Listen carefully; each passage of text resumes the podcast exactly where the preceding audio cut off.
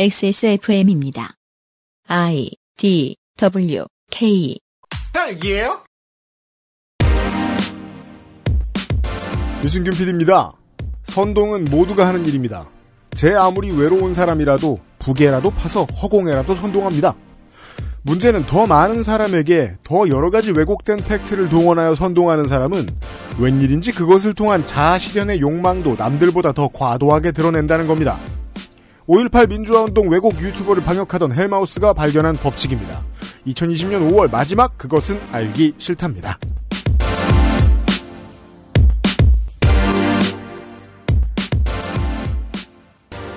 윤세민 에디터가 옆에 있고요. 네, 안녕하십니까. 윤세민입니다. 네. 이달 3주 연속으로 헬마우스 코너를 진행하고 있습니다. 마지막 시간입니다. 이, 어, 5.18 민주화운동 왜곡 발언 유튜버 방역 작업은요. 네. 네. 내년에 또 할 거예요. 네. 왜냐면 내년에도 또 다른 신제품이 이상한, 나와요. 어, 논리를 가지고 나오겠죠? 신제품이 나왔는데 저희 같은 tech geek들이 리뷰를 안 할 수 있느냐. 네. 내년을 기대해 주시고요. 그렇죠. 예, 올해는 마지막 시간. 내년에는 막 뭐 일루미나티가 가세했다 이런 얘기 나올 수 있어요. 당연합니다. 프리메이슨 막. 네. 어, 익숙한 화백의 유튜브 이야기와 함께. 네. 네. 어, 오늘의 헬마우스 코너를 잠시 후에 감상하시죠. 이 헬마우스 때문에 이 화백은 저도 좀 친근해졌어요. 어느새 그렇게 됐습니다. 그것은 알기 싫다는 피터팬 컴플렉스, hand wash와 all-in-one 수업도 역시 빅그린, 이달의 PC로 만나는 컴스테이션, 8시간 다려낸 프리미엄 한방차 더 쌍화에서 도와주고 있습니다. 투쓰리에서 hair loss까지 XSFM과 함께한 5년 빅그린이 자연에서 해답을 찾아갑니다. Big Green 건강한 변화의 시작. 빅그린 헤어케어 시스템. 67년이었지 아마 종로의 작은 한의원이었어. 진도산 구기자, 청궁, 당귀, 숙지황 음, 좋다는 건 죄에 넣고 불순물을 제거하며 8시간 정성껏 다려냈지. 임금님께 올린 그 방식 그대로 말이야. 부드럽고 달콤한 전통의 쌍화차. 요즘 사람들은 그걸 더 쌍화라 한다지. 현대인에 맞춘 프리미엄 한방차. 더 쌍화. 자, 이번 주에 새로운 광고주가 많이 들어왔습니다. 네, 이번 광고주도 한방이네요. 네. 액세스몰에서 광고를 기다리며 웅크리고 있었던 상품이 있습니다.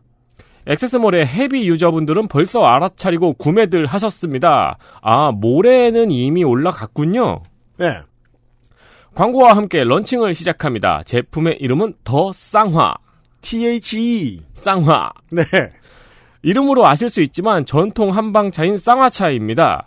저는, 어, 요즘 사람들도 쌍화차 동호인들이 많이 있잖아요. 네. 애호가들이 많이 있잖아요. 어, 저도 그거 얼마 전에 알았어요. 쌍화차 매니아가 있더라고요. 많아요. 네. 전 몰랐다가 대구 시내에서 예전에 야구를 보러 갔다가 그 손이상이 나가고 있습니다 지금 어 야구를 보러 갔다가 대구 시내에 옛날 그 저 옛날 시내에 벌써 몇십 년째 장사를 하고 있는 커피숍 음. 옛날 말로 하면 찻집이 더 어울리는 네. 그런 어르신들이 많이 가는 명소가 있어요 네. 거기를 친구들끼리 갔어요 어 다 제 나이 또래 친구들인데 음 우리가 제일 어려요 우리 나이에서 스무 살이 더 늙어도 우리가 제일 늙을 판이에요. 물이. 네.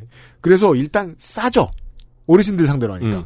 근데 quality가 어마무시한 찻집이 있었어요. 제가 지금 그걸 뭐 그 광고는 못 해드리는데 정말 옛날식 다방이에요. 음. 자리가 어항으로 구분돼 있고 아. fabric으로 된 소파가 이렇게 있고 네. 그리고 그 또 사장님이 평생 써온 막 서예 막 가족 사진 이런 게 쫙 있고 네, 네. 그리고 주된 메뉴라고 하는 쌍화차를 시켜봤어요. 네. 너무 맛있는 거. 아, 그래요? 갖은 저 저거에다가 그 곡물에다가 쌍화차에다가 계란 노른자를 띄웠습니다. 아, 저한 번도 못 먹어봤어요. 노른자 띄운 쌍화차. 너무 맛있어 죽을 뻔했어요. 옆에 그 그 저 저 저 계피 그 과자를 같이 곁들여줘요. 네. 완벽합니다. 어. 깜짝 놀랐습니다. 그래서 셋이서 커피에 쌍화차에 셋이 다 하나씩 시키고서 팥빙수도 큰 거 하나 먹었는데 내, 나가려고 보니까 13,000원인 거야. 고마워서 할 수 있는 건 팁도 모르시니까 팁도 못 드리겠고 현금으로 내는 수밖에 없었습니다. 음. 그때 알게 된 거예요. 아 이게 매니아가 될 만하구나 이게. 음. 예. 야, 자리가 어항으로 구분돼 있으면은 마시다가 맛있어가지고 옆을 딱 봤는데 옆에 계신 분하고 눈이 마주치면 로미오와 줄리엣이네요. 근데 이제 보통 붕어와 마주치게 되죠. 아, 그렇죠. 쌍화차를 잘 아시는 분들이 좋아하실 만한 퀄리티라고 저희들은 판단했습니다. 네, 훌륭한 쌍화차를 먹은 유피디님이 어, 수락을 한 제품입니다. 네, 일단 저보다는 유면상 PD가 더 많이 먹어봤고요. 이거는. 1967년부터 영업을 시작한 종로 강남 한의원에서 식품 개발 사업부를 만들고 개발한 전통 한방차입니다. 음. 옛날 임금에게 진상했던 전통 방식 그대로 만든다고 합니다. 이 종로에 한의원이나 쌍화차 많이 파는 곳에 재난지원금 이후에 거기에 소비가 늘었다면서 음, 이게 무슨 의미냐라고 반문하는 경제지 기자들의 기사들을 덜어봤어요. 음, 어르신들한테는 그게 외식인 거예요. 그렇죠. 네. 네, 그리고 다수의 덕후들에게도 이게 외식입니다. 기분 전환이고요. 네, 집에 저 그 각종 곡물과 뭐 잣, 뭐 땅콩, 음, 가른 것 이런 것들과 계란만 있으면 최고급으로 만들어 드실 수 있어요. 이게 있으면. 그렇습니다. 8시간 이상 달여내면서 김을 연속으로 서너 번을 빼면은 이스터 불순물을 제거하는 방식입니다. It's the 이 과정은 단순히 불순물만 제거하는 게 아니고 맛과 향을 살리는 데도 중요한 역할을 한다고 하는군요. 그렇습니다. 헛개 쌍화차, 녹용 쌍화차 같은 variation 버전도 있고요. 이게 뭔가요? 에티오피아산 gold bean과 브라질 원두를 쌍화차와 blending한 쌍화 커피도 있습니다. 이게 무슨 뜻이냐면 에티오피아산 골드빈과 브라질 원두를 쌍화차와 블렌딩하면 쌍화 커피가 된다는 말이죠. 아씨 손이상이 이상한 거 가르치고 가가지고 방송 쉽게 하려고 죄송합니다. 아, 이거 궁금하네요, 쌍화 커피. 네 좋습니다. 다양한 라인업이 존재하는데 전통차, 특히 한방차를 좋아하시는 분들은 한번 드셔보시기를 권합니다. 음. 처음엔 탐탁치 않았는데 먹어보니 뭐야 이랬죠 저희는. 예, 먹어보니 저희도 생각이 달라졌거든요. 액세스몰에서 만나볼 수 있습니다. 원래 좋아하셨던 여러분들이 한번 테스트 해보시고 아, 가감 없이 무섭게 리뷰해 주시길 바랍니다. 그 옛날에 몸, 저희들이 부족할 수 있어요. 그 몸이 안 좋았을 때 그 집에 마침 와인이 있어가지고 뱅을 끓여 먹었었거든요. 뱅. 네, 아 끓여 먹고 아 좋다 이러고 음. 그 다음에 몸이 안 좋았을 때 뱅 끓여 먹긴 귀찮아가지고 쌍화탕을 사 먹은 적이 있었거든요. 아, 네, 그렇죠. 쌍화탕이 훨씬 좋아요. 다만 많이 먹다 보면 퀄 차이가 나옵니다. 네. 네, 확인해 보시기 바랍니다.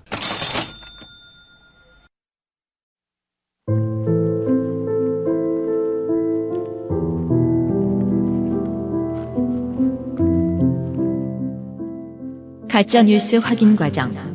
헬마우스 코너. 팟캐스트 에디션.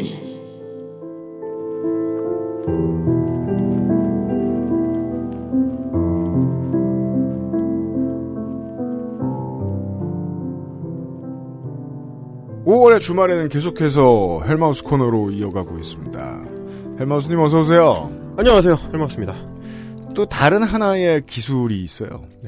옛날에는요. 지만원 씨의 리즈 시절을 떠올려 보면 지만원 씨의 이야기에 대해서 반박하는 분들이 너무 많이 화가 나 있으셨어요. 네. 어떻게 저런 말을 할 수 있냐고. 네. 새로운 해충 방제법입니다. 네. 헛소리는 비웃으면 됩니다. 얼마나 재밌습니까? 네. 아, 5월에 가장 재미있는 시간이에요. 그 지금 이제 뭐 여러 가지 방법이 있다고 말씀을 해주셨는데 네. 저, 저 친구들도 이제 5.18을 왜곡하는 친구들도 여러 가지 방법을 동원하게 되는데 그렇죠. 지만원류라는 거는 아예 사실을 재구축할 수 있다고 착각을 했던 그 시절에 했던 이제 방식입니다. 지가 JRR 마틴인 줄 아는. 그렇죠. 내가 언어도 만들고 종족도 만들어야지. 엘프어 두어프어 만들면은 네. 사람들이 다 속아 북한군 내려왔다니까 이제 이렇게 할 수가 있다고 착각했던 네. 옛날식인데 최근에 이제 유튜브에서 활개치는 오늘 다뤄볼 그분 같은 케이스 음. 이런 케이스들은 이제 그건 포기했습니다. 완전 재구축은 포기하고 음. 어, 언어를 전유하려고 하는 그래서 자기네가 유리한 단어로 방향을 틀어서 어, 어떤 본질을 왜곡시키려고 하는 그런 시도를 합니다. 아, 단어를 더럽히는 거군요. 그렇죠. 그래서 이 5.18 광주민주화 운동이라는 이제 본질을 더럽히면 네. 어차피 니나네나 다 똥이야. 음. 이렇게 가면 어차피 다 난장판이 되니까. 그러면 자기네 똥이 묻혀질 거라고 생각하는 음. 이런 경우에 이제 시도하는 방법입니다. 이게 이제 엄연히 이 세계도 경쟁이네요. 아 그렇죠. 그럼요. 네. 그 미디어 싸움은 언어를 전유하려는 그 패권 전쟁이 맞아요. 근데 이제 자와 우의 뭐 메이저 언론 이런 데에서 막 이쪽으로 3cm, 이쪽으로 4cm 이런 식으로 계속해서 언어를 비틀려고 싸우고 있다고 치죠. 네. 그럼 45m 간 저놈들을 만나봐야 되는 거예요, 우리가. 너네 거기서 뭐하니? 아, 근데 목소리는 더럽게 커가지고 다 들려.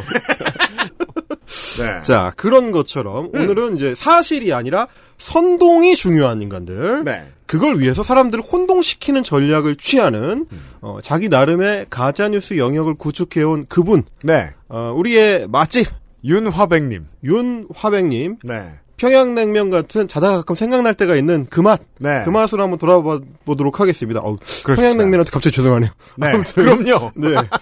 그 이자의 욕망이 조금 독특한 건 뭐냐면 이 그 전에 이제 저희가 다뤘던 자 같은 친구들 네. 이런 친구들은 좀 더 명확하게 코인터리를 목적으로 내세우고 그 굉장히 쉽게 눈에 띕니다. 티가 아하. 나요. 욕망은 쉽게 보인다. 네. 근데 어 이 그 우리 윤화백님 같은 경우는 그 욕망이 좀 더 신부에 있는 뭐냐 자기 실현 음. 이게 굉장히 중요한 사람입니다. 그 단순히 돈을 버는데 그치지 않고 일종의 자아 실현 내지는 자기를 인정받고자 하는 그런 욕망이 굉장히 중요해서 뭔가 야부를 떠는 중간 중간에 결국에는 마지막에 가면 자기 얘기를 슬쩍 낑겨 넣으려고 하는 거. 아, 그 포기하지 못한 싸이월드 감성. 그걸 포기하지 못합니다. 그걸 깔끔하게 포기하면 좀 더 선동이 잘 될 것 같은데 네. 결국은 자기 얘기를 끼워넣는 바람에 사람들이 어, 따라가다가도 어이구 정신 번쩍 나는 그 모먼트를 만들고야 맙니다.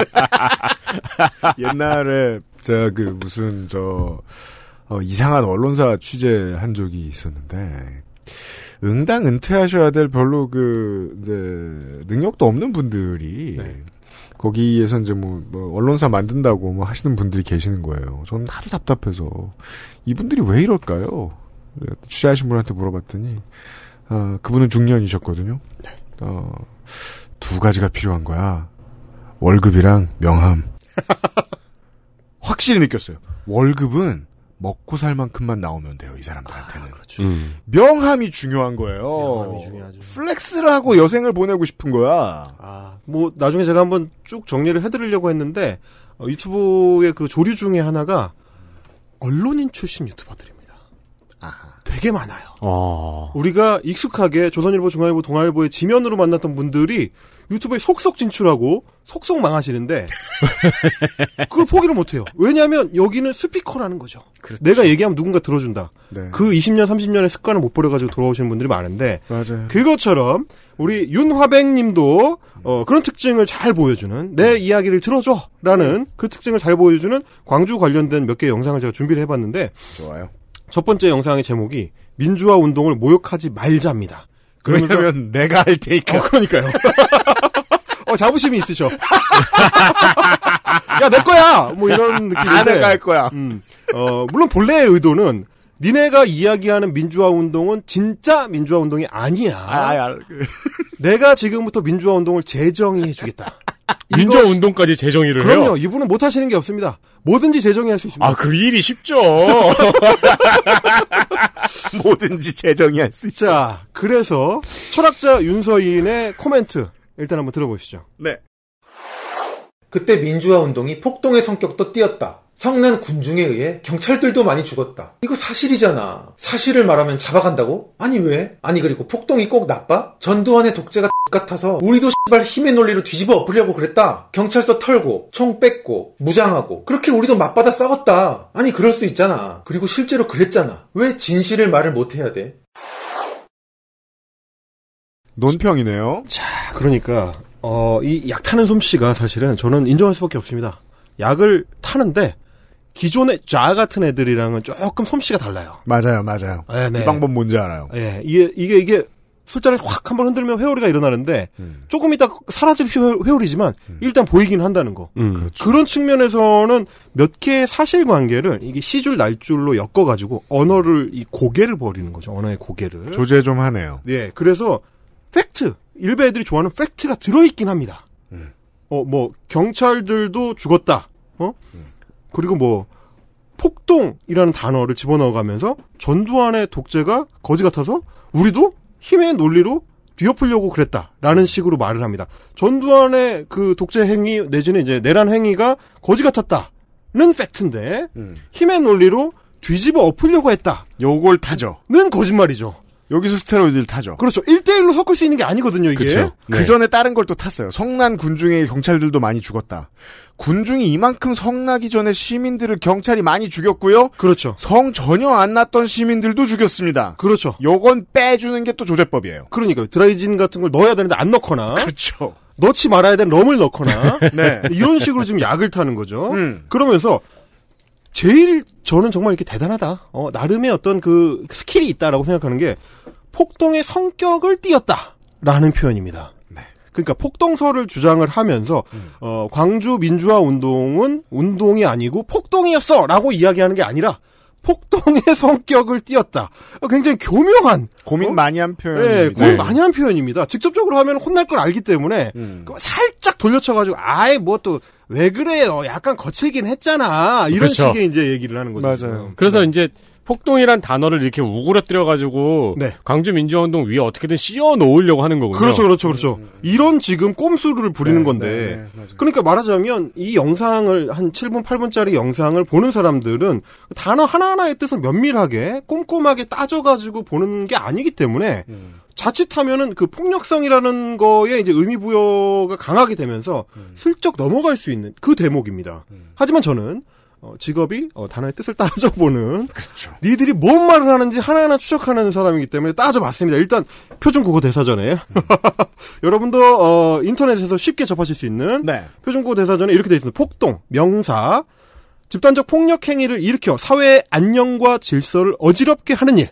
이렇게 되어 있습니다. 사회의 안녕과 질서를 어지럽게 하는 일. 이 뜻을 알고 썼다면 참 틀렸군요. 정확하게 틀린 거죠. 어, 네. 정확하게 틀려. 딱 반대되는 얘기를 한 거죠, 지금. 음. 자, 우리가 알고 있기로 사회의 안녕과 질서를 어지럽히는 일을 80년 5월에 했던 애들은 따로 있죠. 반란군 놈의 그렇습니다. 그거를 정확하게 정확하게 대법원 판결문에 적어놨거든요. 그 얘기를. 그러니까 말하자면 사회의 안녕과 질서를 어지럽히는 게 목적인 거라면 광주 항쟁은 정확하게 그 반대에 있고 이걸 인수분해하니까 의도가 드러나네요. 그렇죠. 그러면 그러면 뒤집고 싶은 거네요. 그러면 광주 항쟁의 성격은 원래는 뭐냐면 시민의 저항권이거든요. 네. 헌법에 명시되어 있는 시민의 저항권입니다. 그러니까 시민이 나라를 지키려 했던 건데. 그렇죠. 그건 굳이 굳이 비교를 하자면 그런 반란군들의 반어법적 행위에 맞서 싸우는 일이기 때문에 굳이 따지자면 기본 인권을 지키고자 했던 프랑스 혁명 당시의 혁명군에 그렇죠. 가까운 거죠. 그러니까 이게 그렇습니다. 그 반란군 놈의 들이 사회의 안녕과 질서를 어지럽게 해서 그 와중에 시민들이 피해를 보니까 저항권을 행사한 거잖아요. 그렇습니다. 정확하게 그런 건데 폭정이 자. 있긴 있었네요. 전두환이 한. 네. 맞- 맞습니다. 그 폭동 사이에서 시민들의 생명이 위협을 받았으니까. 이게 뭐냐면 사전적 의미를 넘어서 크게 분류를 하자면 사회적 의미에서 이제 폭동이 두 종류가 있는데 음. 조금 전에 말씀하신 대로 그 반란군들의 행위를 대법원이 법적으로 명시를 해가지고 폭동으로 규정을 했습니다. 네. 어, 뭐라고 했냐면 이제 판결문에 이렇게 나와 있는데요. 어, 전두환 일당들이 내란 목적으로 일으킨 무장 폭동이다. 이게 이제 12.12부터 5.18에 이르는 1년의 이제 무장 폭동. 이거를 어, 저 판결문에 적시를 해놨고 다른 어, 폭동에 대한 다른 정의를 살펴보자면 음. 시작점에서는 이제 나름대로 이유가 있었지만 음. 결국에는 약탈과 무분별한 폭력 행위가 이제 무차별적으로 벌어졌던 어, 90년대 미국의 이제 LA 폭동 네. 그런 경우가 일반적 의미의 우리가 알고 있는 의미의 이제 폭동이죠. 음. 그래서 어, 반면에 이제 광주 항쟁 기간 동안에 이제 시민군이나 그 지도부의 어떤 행동을 보면 여러 자료를 통해서 확인되고 있는 게 굳이 단어를 요약하자면 질서, 평화, 나눔입니다. 광주 항쟁 기간 동안에 원래는 일반적 의미의 폭동 상태였더라면 약탈당하는 1순위였어야 되는 게 이제 백화점이라든지 그렇죠. 뭐, 어, 뭐, 이, 이 뭐, 은행이라든지, 이런 주요 시설들이 돼야 되는데, 네. 그런 시설들에 대한 약탈행위는 전혀 없었고, 어, 다만 하나, 약탈은 아니지만, 아, 파괴된 시설이 하나 있죠. 광주 MBC라고. 네. 그 당시에 이제, 어, 시민군들 혹은 시위대의 그 상황을 정확하게 전달하지 않았던 그렇죠. 어용짓을 하고 있었던 이제 광주 MBC에 대해서만 불길이 치솟았던 그런 장면이 있었고 그러면 사- 모든 언론이 침묵하고 있었는데 그거 하나 건드린 것만도 아주 젠틀했습니다. 그렇죠. 그래서 사실 그 남의 비극을 가지고 얘기하는 게 남의 비극도 아니죠 LA 폭동은 네. 가지고 기준 삼아 얘기하는 게 죄송하긴 하지만 LA 폭동 같은 기준선이 있잖아요. 그러니까 그렇죠. 처음에는 인권 운동으로 시작을 했다가 뒤에는 약탈만 남았던 네, 네. 네. 그래서 이제 엄한 한뭐 한인들이 이제 피해를 받고 사망하고 이제 이런, 이런 음. 문제들이 생겼던 그렇죠. 그런 이제 행위가 이 같이 가야 그걸 이제 우리가 폭동이라고 할 수 있는 건데 오히려 광주 시민들은 그 당시에 이제 어 자원봉사에 나서서 뭐 주먹밥을 여성분들이 만들어 가지고 시민군을 먹이거나 혹은 시민군들이 나서서 질서를 유지하거나 어 일부러 그 플랜카드를 건게 뭐 북괴는 오판 말라 그렇죠. 네. 이그 유명한 이제 사진이 있죠. 맞습니다. 말하자면 우리가 벌이고 있는 이 저항권 행사가 니들 좋으라고 하는 게 아니야 라는 어, 선명한 선언. 음. 그래서 이 행위를 이미 계엄군이나 그 신군부들이 전유해가지고 북한과 연결시킬 거를 예상하고 미리 방어막을 쳐놨었던 네. 그런 상황까지 이제 이- 있었기 때문에 그 피켓을 써서 들고 있는 그 당시에 들었던 네. 분은 이게 40년이 지나가지고 그렇게 중요한 사진이 됐을 줄 몰랐을 거예요. 그럼요. 심지어 그리고 자는 이 사진을 못 봤을 거야. 아직. 심지어 그 사진의 보도와 깊이 연관돼 있는 사람이 이제 전 조선일보의 그 기자였던 조갑재 대기자 음. 그렇죠. 같은 사람이 이제 이 증언을 했었던 내용 중에 하나고요. 음. 그러니까 이제 과격하다 혹은 총을 들었다라고 해서 폭동이 되는 게 아니고 그 행위의 어떤 목적이나 방향성, 실제 나타난 양태가 어땠느냐 그거를 통해서 이제 어휘가 결정이 되는 겁니다. 네. 그러니까 우리가 21세기에 다시 광주 시민군들의 그 항쟁을 재정의하자면 신군부의 내란 폭동 행위에 맞서 싸운 시민 저항 운동이었다. 네. 이렇게 정확하게 써야 되는 겁니다. 만약에 시민들이 승리했다면 진압했다고 쓰면 좋습니다. 아 훌륭하죠. 네. 이 인문학을 공부한 사람들도 반성을 해야겠네요. 네. 이 복잡한 단어를 그 문맥이라고 뭉뚱그려 말하니까 이해를 못 하잖아요. 그렇죠. 자, 자, 그래서 그 윤서인 같은 친구들이 자꾸 시도하는 게 음. 이런 식의 단어 몇 개를 조합해서 의미를 흐트러트리는 겁니다. 음. 얘가 이제 단어를 얼마나 이제 교묘하게 그 바꾸고 말장난을 하는지 다음 그 음성도 한번 들어보시죠. 음. 나도 민주주의를 위한 운동은 필요하다고 생각해. 좋은 리더의 좋은 독재 아래서는 굳이 민주화 운동이 필요 없겠지만 나쁜 독재자의 나쁜 독재 아래라면 민주화 운동은 반드시 필요하다. 이게 내 생각이야. 당연히 나도 민주주의를 억압하는 나쁜 놈이 있다면 맞서서 싸워야지. 윤튜브는 민주주의를 지지하고 연대하고 응원합니다. 민주주의를 억압하는 게 독재인데요. 네. 일단 그래서 틀렸기도 했고 그 윤서인 씨가 자신의 어떤 능력을 스스로 높이 사는지 윤서인 씨 본인의 나르시시즘이 어디에서 발동하는지 이제 제가 좀 이해가 될 것 같아요. 네. 아, 맞아 보이는 문장 80%짜리를 만들어 놓고 독약을 20% 푸네요. 어, 동사서독이네요. 어, 그런 거랑 비슷한 맥락. 이게 말씀하신 대로 좋은 독재 아래에서라면 민주화 운동이 필요 없다. 이게 사실은 성립이 불가능한 문제입니다. 네. 아니 좋은 독재가 어디 있습니까? 애초에. 어? 트, 트로피코나 하지 뭘 유튜브를 찍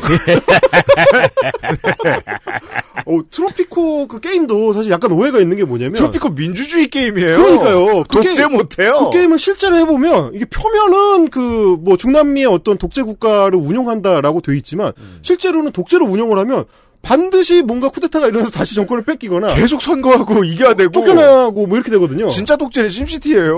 아 그렇죠, 그렇죠, 네. 그렇죠. 윤서인이가 얘기하는 게 그런 겁니다. 그러니까 심시티.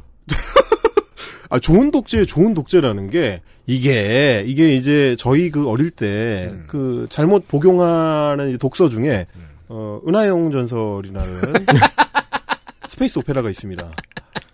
그 소설에 어, 너무 멋있게 독재자를 그려. 예. 라인하르트 폰 로엔그람이 이제 주인공으로 나오는데, 잘생겼어요. 은하제국의 그 독재자가 잘생기고, 금발에, 막 gentle하고, 얼마나 백성을 사랑하는데 말이야. 그 판타지를 다나카 요시키가 심어주는 바람에 우리 윤서인 같은 애들이 망가지는 케이스가 되는 거죠. 좋은 독재가 어디 있습니까? 애초에 성립이 안 되는 단어를 가져와가지고 교묘하게 끼워 넣으면 좋은 독재 상황에서는 민주화 운동이 필요 없다. 얘가 이 얘기를 왜 하느냐면 자, 독재가 나쁘다는 거는 한국에서 성장한 사람이라면 다 이미 공유하고 있는 인식이니까 네. 독재 자체를 욕하거나 독재자를 욕하는 거를 이제 피할 수가 없다. 음. 그건 해야 될 것 같아요. 그건 해야 될 것 같아. 근데 어 그러면 박정희랑 이승만 어떡하지? 내가 좋아하는 사람들인데. 그렇죠. 그 고민에 맞닥뜨리게 된 거죠. 그래서 창조에는 단어가 뭐냐? 좋은 독재가 있다. 그렇죠. 좋은 독재의 그 좋은 리더의 좋은 독재라는 새로운 개념을 만들어 가지고 박정희하고 이승만을 싹 빼고 전두환부터는 나쁜 독재야. 이렇게 얘기하려고 하는 이게 이제 단어의 재전유입니다. 그래서 똑같은 말인데 네. 군주제가 더 좋다라는 말을 못 하는 아, 거군요. 그건 참 못하는 거죠. 그걸 참 못하는 거죠. 똑같은 말인데. 그러니까 이제 이런 게 바로 말하자면 형용 모순인 건데 존재할 수 없는 개념을 이 단어의 합성만으로 만들어낸다. 이게 아 이게 우리 말이 너무 아름다운 언어라서 그래요. 단어 두 개를 붙이면 단어가 되긴 되거든. 어, 그렇죠. 좋은 독재라는 단어가 되긴 돼요. 있을 수 없는 개념이지만. 그러니까 이 따라서 이게 이런 말도 가능해요. 이 사람의 말에 따르면 독재하는 민주주의라는 말이 돼요. 이건 팥빙수 중탕 같은 어, 소리 그렇죠. 맞죠. 네. 예? 제가 맨날 한 얘기 있잖아요. 바티칸 지리학 같은 소리 오고 있어요. 어 팥빙수 중탕 약간 매력적인데. 녹기 전에 먹어야 돼요. 그러니까요. 금방 없어집니다. 그, 예, 그 먹고 있는 동안 여- 양옆으로 김이 계속 올라오잖아요. 파티 샤브샤브. 이렇게 되는 건데. 그러니까 지금도 들어보시면은 말장난이 웃기는 게 좋은 독재 앞에는 좋은 독재자라고 안 하고 좋은 리더라고 합니다. 좋은 리더. 네. 그다음에 나쁜 독재 앞에는 나쁜 독재자라고 해가지고 갈라치기랍니다. 아주 얄팍한 장사 수리로고요. 네. 그리고 이제 얘가 얘기하는 걸 보면 자기는 맨날 이제 문재인 대통령을 독재자라고 비난을 하면서 박정희하고 이승만이 독재했다는 사실 자체는 이제 부정할 수가 없으니까 그렇죠. 어, 저런 개념을 만들어 가지고 이제 뭐 얘기를 하는 거고 그래 놓고 맨 마지막에는 어 일테면 민주주의를 지지하는 사람들을 이제 조롱하는 코멘트를 살짝 집어넣는 거죠. 윤튜브는 민주주의를 지지하고 연대하고 응원합니다. 사실 저게 이제 집회 현장에서 많이 들을 수 있는 얘기니까. 그렇죠. 네. 그런 아주 깨알 같은 그 비아냥까지 이것이 어 윤서인의 어떤 완성형이다.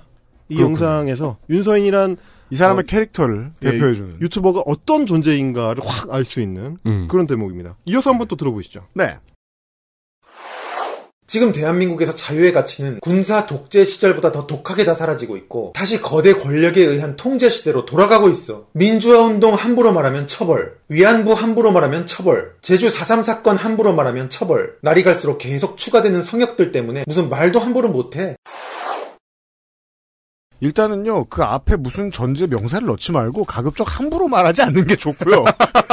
함부로 말하면 처벌이다고. 함부로 말하지 않았으면 해요. 어, 윤서인의 또 하나의 스킬 중에 하나가 뭐냐면 이런 식으로 나열을 하는 겁니다. 음. 잘 보시면 앞에다가 자기가 전제를 하나 친 다음에 자 그러면 이제 정리됐어. 이제부터는 내가 무슨 말을 해도 여기에 다 부합하는 거야. 라는 식의 이제 야바인데 자 나쁜 독재의 대표 케이스로 얘가 항상 얘기하는 게 이제 그 문재인 정부입니다. 문재인 정부는 나쁜 독재를 하는 나쁜 정권이기 때문에 음. 이미 나쁜 게 확정돼 있으니까 아, 네. 그 뒤에 다른 뭘 붙여도 문재인 정부가 하는 나쁜 짓이 되는 거예요. 그러네요. 근데 사실은 내용을 잘 보시면 연결이 안 되는 내용들을 막 붙여놨거나 사실이 아닌 것들을 교묘하게 껴놨습니다. 아니 민주화 운동을 함부로 말하면 처벌한다. 위안부를 함부로 말하면 처벌한다. 제주 사산 사건을 함부로 말하면 처벌한다.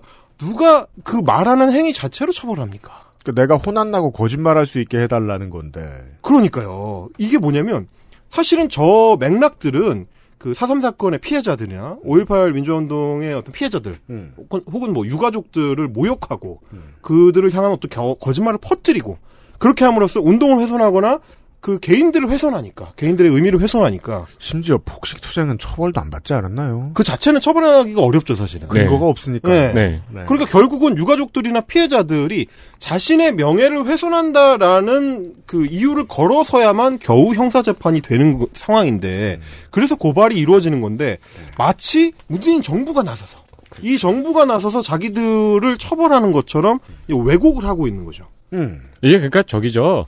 교통사고 나서 자기 과실 높다고 문재인 정부 욕하고 있는 아, 거죠. 그렇죠. 검찰이 어, 나를 탄압하기 위해서 말이야. 네. 보험사를 조정해가지고 나의 과실 비율을 7로 높였어. 이런 식의 이제 주장을 하고 있는 겁니다. 근데 이런 분들은 보통 그 상담사 선에서 막아줍니다.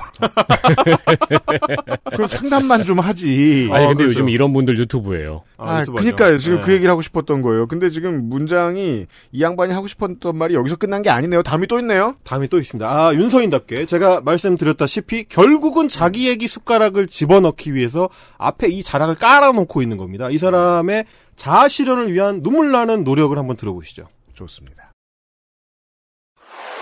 세계에서 가장 가혹한 유교 탈레반 국가로 돌아가고 있어. 카페에서 플라스틱 빨대 쓰면 처벌. 마트에서 비닐 제공하면 처벌. 식당에서 일회용품 쓰면 처벌. 최저시급 지들 맘대로 높여놓고 그대로 안 주면 처벌. 환자 치료하다 실수한 의사도 처벌. 이게 무슨 얼어 죽을 민주주의야. 대한민국은 지금 사실을 바탕으로 만화를 그린 시사 만화가도 맘에 안 들면 형사 재판에 세워서 처벌을 하고 있는 나라야. 여기 민주주의 국가 아니야. 점점 더 민주주의와 반대되는 규제와 통제들이 심해지고 있어. 높아심에 여쭙는 건데요. 네. 그 시사 만화가 본인인가요? 본인입니다. 그래서 이 문장을 다시 봐야 되는데 사실을 바탕으로 만화를 그린 시사 만화가도 처벌을 한다라고 말했는데 빠진 게 있어요. 사실을 바탕으로 거짓말을 했어요. 어, 심지어 사실을 바탕으로도 논란의 여지가 있습니다. 네. 네. 어, 왜냐하면 처벌을 받은 시사 만화가 자체가 우리가 이제 90년대 후반 이후로 거의 없죠. 아, 어. 제가 놓친 게 있네요. 네. 자기 얘기하고 싶었던 거네요. 그겁니다, 네. 그거. 앞에 나온 모든 밑밥은 어, 결국 이 밑밥은 이 문재인 정부가 표현의 자유를 탄압하는 독재적인 정부다. 우리가 어 광주 5.18 항쟁 이후에 민주주의를 획득했다고 주장하지만 그렇지 않다. 우리는 지금 독재적인 정부에 살고 있는데 그 독재적인 정부가 나를 탄압한다. 나를 탄압해서 시사만화가인 내가 말을 못하게 하려고 한다. 이런 식의 주장을 하려고 하는 겁니다. 이게 이제 혹독한 트레이닝을 받아본 경험이 없는 저 같은 대한 언론인들이 가장 주의해야 되는 문제인데요. 네. 이런 거는 개- 교과서에 안 써 있으니까 허구날 실수하는 사람들이 되게 많아요. 팟캐스트 들어봐도 내 얘기를 하기 위해 사회 얘기를 하면 안 돼요. 어, 그건 기본적으로 이제 직업적 의식이 없는 거죠. 꽤나 많이들 그러거든요. 그러니까 결국에는 맨 마지막에 그 시사 만화가 자신이 탄압받는 얘기를 하고 싶은 건데 네. 어, 윤서인의 특징을 먼저 하나 잡고 가자면 미묘하게 사실관계를 조금씩 틀려서 반복을 한다는 건데 네. 어, 여기서도 나온 거 플라스틱 빨대를 쓴다고 처벌을 한다. 금시초문입니다. 일단 그렇죠. 왜냐면 어. 저는 오늘 아침에도 플라스틱 빨대로 먹, 먹으면서 그렇죠, 왔거든요. 그렇죠. 지금 또 한시적으로 풀려 있기도 한데 네. 어, 지자체에 따라서 대형 마트에 대해서는 계도와 행정명령 음. 혹은 뭐 벌금이 있을 수 있어요. 어. 근데 처벌이란 단어는 교묘해요. 아니죠. 네, 형사처벌이라는 네, 거는 네. 쉽게 쓰는 게 아니고 또 하나는 뭐냐면 어, 이, 이 친구가 이제 그 페이스북하고 저는 이제 교차 검증을 해가지고 영상을 보기 때문에 아이고 피곤해라. 이 얘기가 어느 맥락에서 나온 건지를 아주 잘 알고 있는데 이 친구가 스타벅스에 간 그 사진을 페이스북에 올릴 때마다 종이빨대에 대한 불평을 해왔습니다. 음. 그러니까 이것은 스벅에 대한 불평입니다. 교통사고 맞네요. 그러니까 제 얘기는 그거예요. 아니 스벅에 가서 따지세요. 걔네가 world 마케팅으로 뭐 종이빨대를 주는데 그걸 왜 한국 정부한테 와서 따져? 그거는 문재인 정부가 스벅한테 압박을 넣었기 때문이죠. 그러니까 그나마 저 우리 청와대보다는 어차피 번지수를 잘못 찾으실 거면 시애틀 시장한테 가서 그러니까. 본사가 있는 거기 가서 개도를 좀 해달라 그렇게 주장을 하시고요. 아니 그리고 이거는 이 플라스틱과 관련된 문제는 한국에서만 지금 문제가 되는 게 아니고 글로벌하게 그렇죠. 웬만한 나라에서는 다 대부분 플라스틱 퇴출과 관련된 문제를 이제 시작을 하고 있는 상황이니까 네. 국제사회 중대한 이슈다 이런 말씀을 우리 윤화백께 조언을 좀 드리고 싶고요. 네. 또 하나 마트에서 비닐봉지를 제공한다고 처벌한다? 아, 역시 사실이 아니죠. 음. 엄밀히 따지면 그 유료 판매를 하도록 이제 계도를 하고 있습니다. 네. 유도를 하고 있고 이제 거기에 대해서 이제 페널티를 적용하는 건데 이거는 이제 행정적 효과를 거두기 위해서 말하자면 비닐 사용량을 줄이기 위한 음. 그 행정적 효과를 거두기 위해서 사람들이 불편하게 하는 네. 어, 그래서 소비가 자연스럽게 줄어들도록 하는 그 과정이죠. 음. 그러니까 어, 우리 윤회백은 법 제도 시행에 대한 이해력이 워낙에 그렇게 높지 않으시다 보니까 음. 뭔 제도만 만들어지면 처벌이다. 처벌이다. 네. 법은 곧 어, 처벌이다. 어, 이게 어 그분이 좋아하는 이제 박정희 시절의 그 어, 촌부들의 네. 어, 어, 그 시절의 그 법의식에 머물러 계시다. XSFM입니다. 임금님께 진상한 전통 방식 그대로. 현대인에 맞춘 프리미엄 한방차 더 쌍화 안 되긴 안 되고 느리긴 느리고 충분히 고민해 보았지만 나는 내가 무엇을 모르는지 모르겠다. 컴스테이션에 들려주십시오. 저희가 전지전능한 것은 아니지만 당신과 함께 고민해 볼 의지는 있습니다. 주식회사 컴스테이션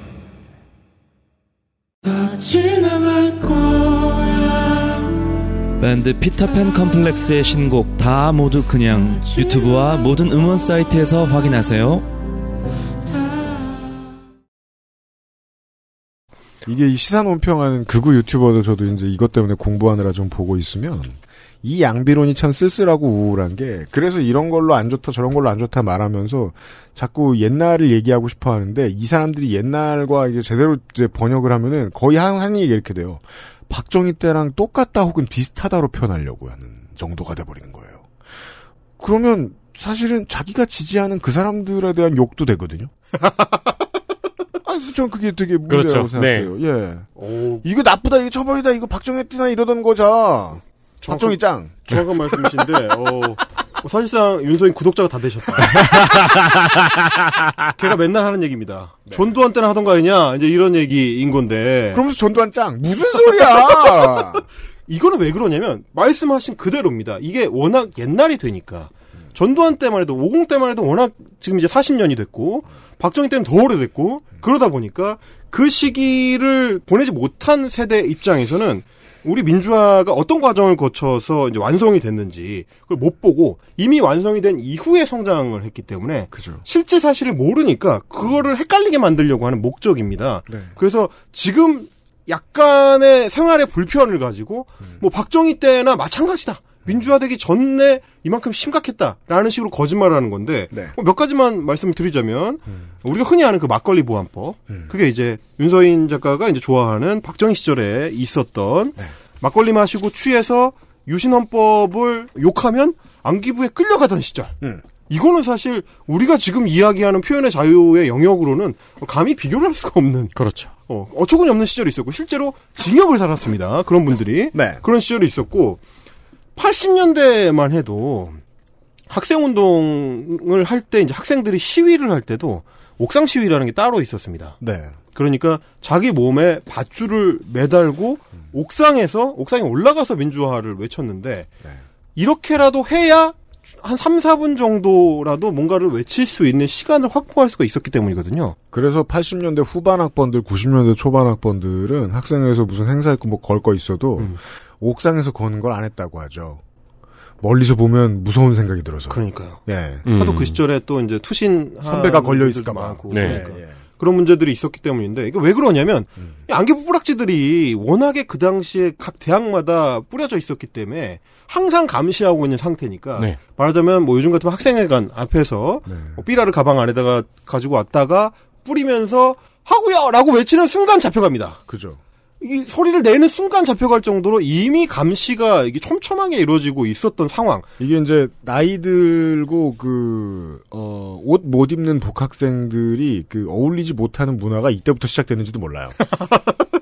혹시 형사 아니야? 어, 어, 너 너무 올드한데? 너 혹시 안기부야? 뭐 이런. 그렇죠. 네. 그러니까 그런 시절을 지나서 우리가 민주화를 만들어낸 건데 음. 이런 얘기들을 결국에는 교묘하게 자기 스토리와 섞어서 음. 내가 문재인 독재 정권의 탄압을 받고 있다. 음. 이 서사를 만들어내기 위한. 어? 아니 근데 사실은 윤서인은 음. 어, 10분 내내 문재인 대통령을 욕하는 영상을 찍어가지고 올려서 그걸로 심지어 돈을 법니다. 네. 그러고 있으면서 무슨 지가 탄압을 받았다고 하는 건지. 그렇죠. 표현의 자유를 마음껏 누리면서 돈을 벌고 있죠. 그러니까 우리가 지난 시간에도 말씀을 드렸던 어, 민주화 운동의 선배들이 피땀 흘려서 이룩한 민주화의 결실 위에서 문재인을 욕하고 있으면서 그럼요.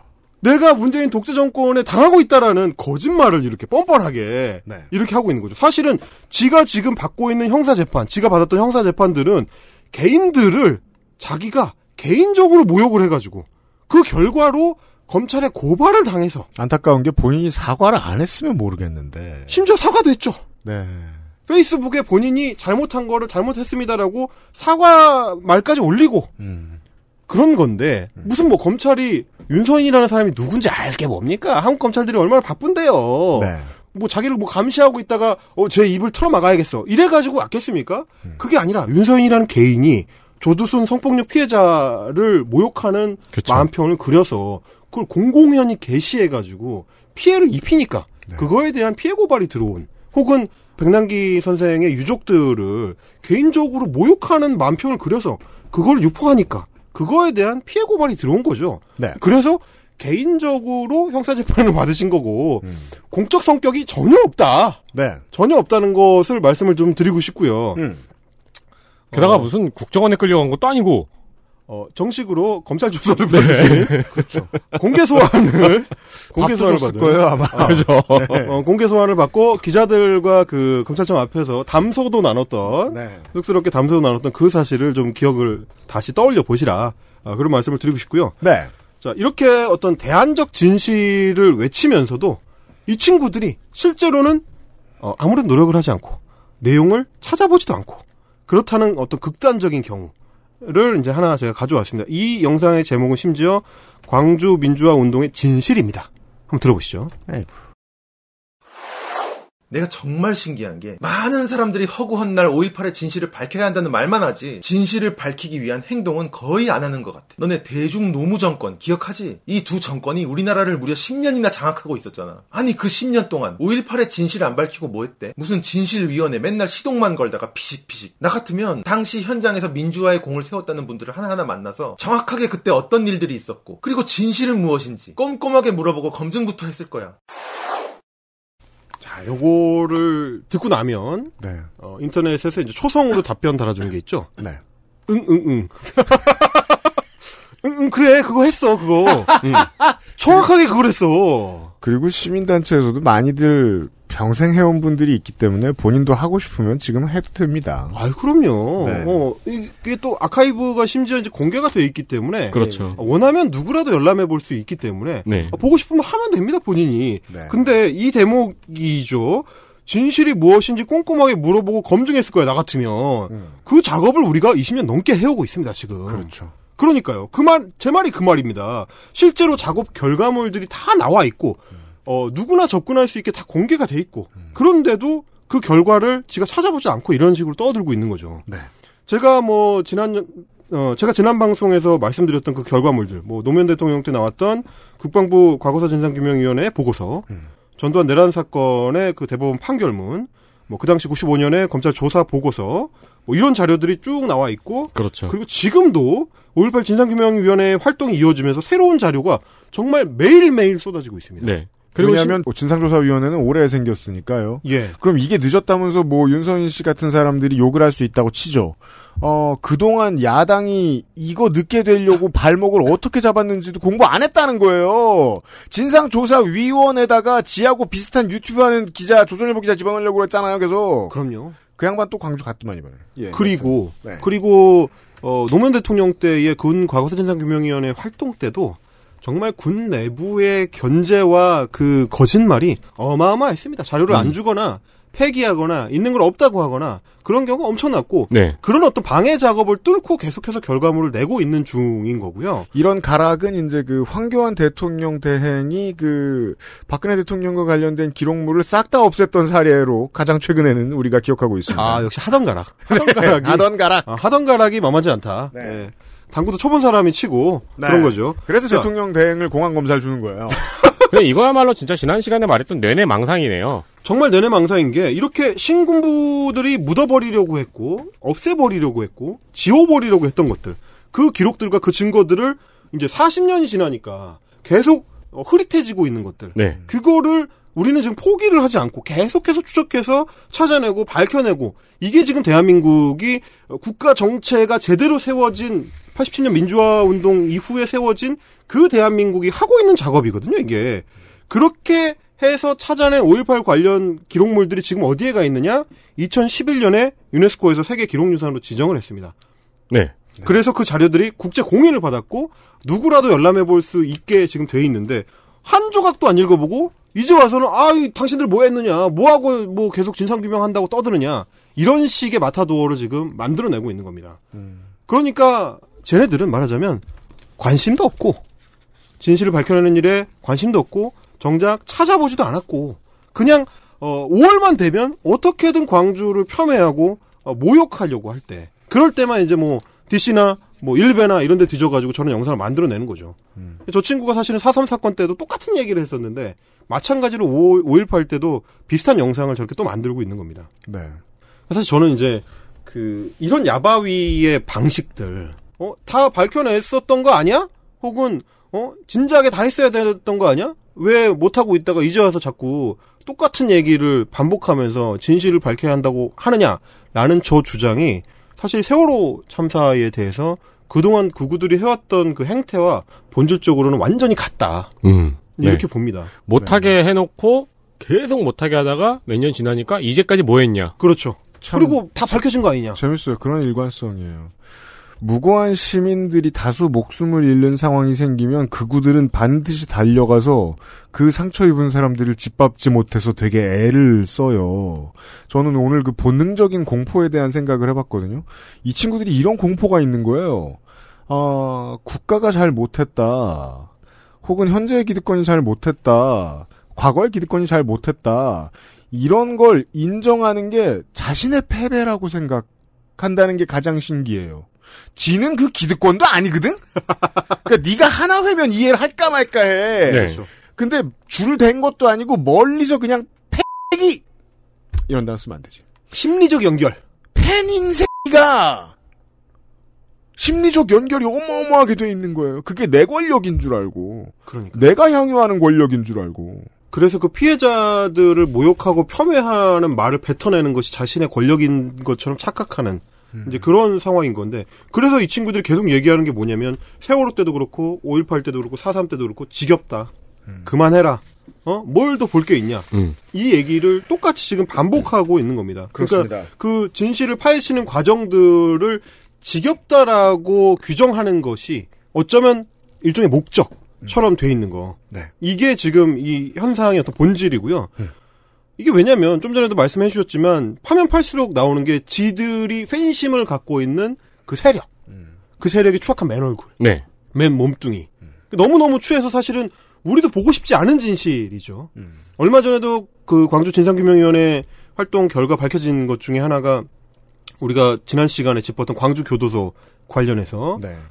광주 교도소의 안매장을 시민들의 그 시신을 안매장하고 거기서 고문 활동이 있었다는 거를 그동안 계속 부정을 해왔는데 네. 어, 진상규명위원회에서 찾아보니 심지어 군 내부 보고서 안에 안매장을 했다는 게 들어 있었다. 음.